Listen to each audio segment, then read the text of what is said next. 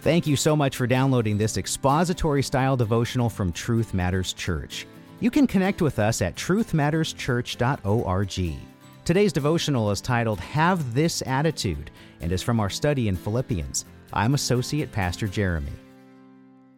Coming out of an appeal to believers to press on toward the upward call of Christ, the Apostle Paul gives an exhortation for his readers to act with the same heart and same mind that he has with a life focused on living for God. In Philippians 3, verses 15 to 16, he writes, Let us therefore, as many as are perfect, have this attitude.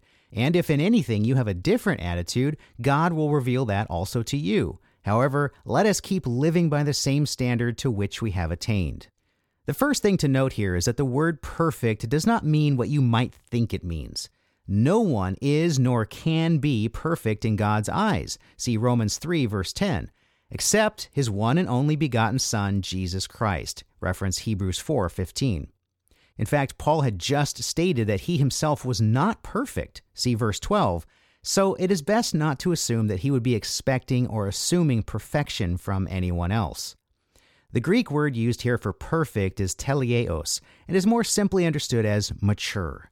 So, an easier way to grasp what Paul is getting at is to read this as as many as are mature. He is using those who are spiritually mature as a benchmark for his argument in this passage. Paul continues that those who are mature must have this attitude. So, which attitude is that? Well, looking back a few verses, specifically 7 to 14, we see the context of what he's talking about.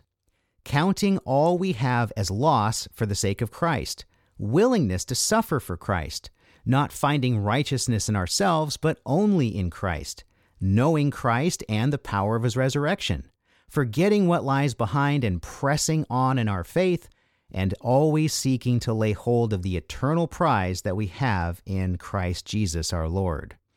This might seem like a pretty big list at first, but for those who have fully committed their hearts and lives to Christ, many of these things will come naturally as the Holy Spirit leads us in our pursuit of God. We may waver and fail sometimes, of course, but the Lord carries us through those seasons and He refines us as we continually seek Him.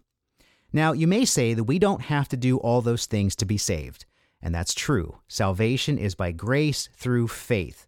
We've seen time and time again that we are not saved by works. Yet, Scripture is also clear that our faith produces works and fruits of righteousness. See Matthew 7:15, Ephesians 2:10, and James 2:14. Clearly, there is both visible and spiritual evidence of salvation in the true Christian's life.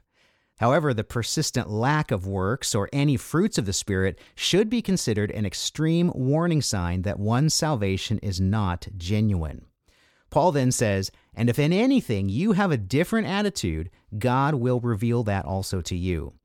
For those who might argue against having the mind and heart described here, Paul is gently but decisively rejecting this attitude as spiritual immaturity. And this speaks to a broader consideration that each believer must reckon with. Are there scriptural truths that we toss away or dismiss simply because we don't like them?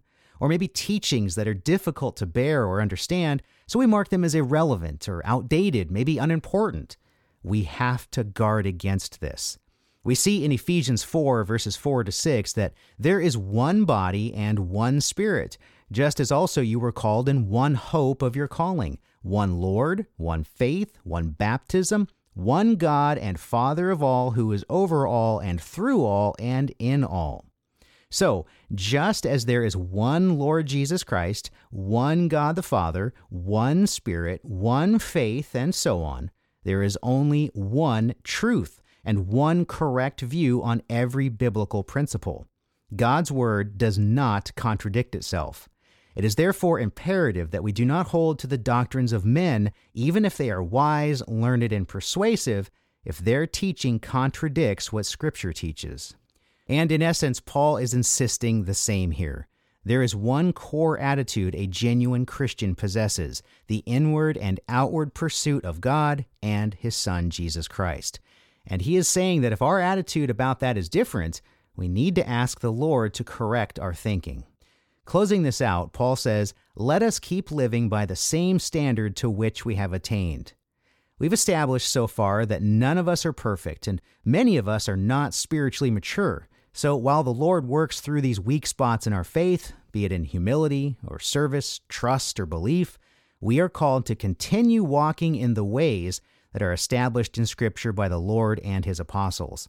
Even if we are in a place of disagreement or maybe inward denial of the importance of these things we find in the Bible, we still must press on in these things while God refines us.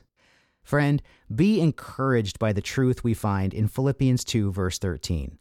For it is God who is at work in you, both to will and to work for his good pleasure.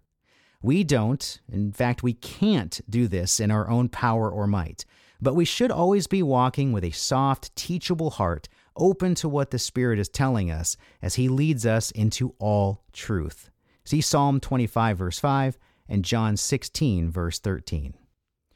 We appreciate you listening today, and we'd like to invite you to join us for our Friday evening Bible studies. Our small group meets in Lincoln, California, and we also stream live on Sermon Audio. You can find out more at our website, truthmatterschurch.org. That's truthmatterschurch.org. Have a blessed day.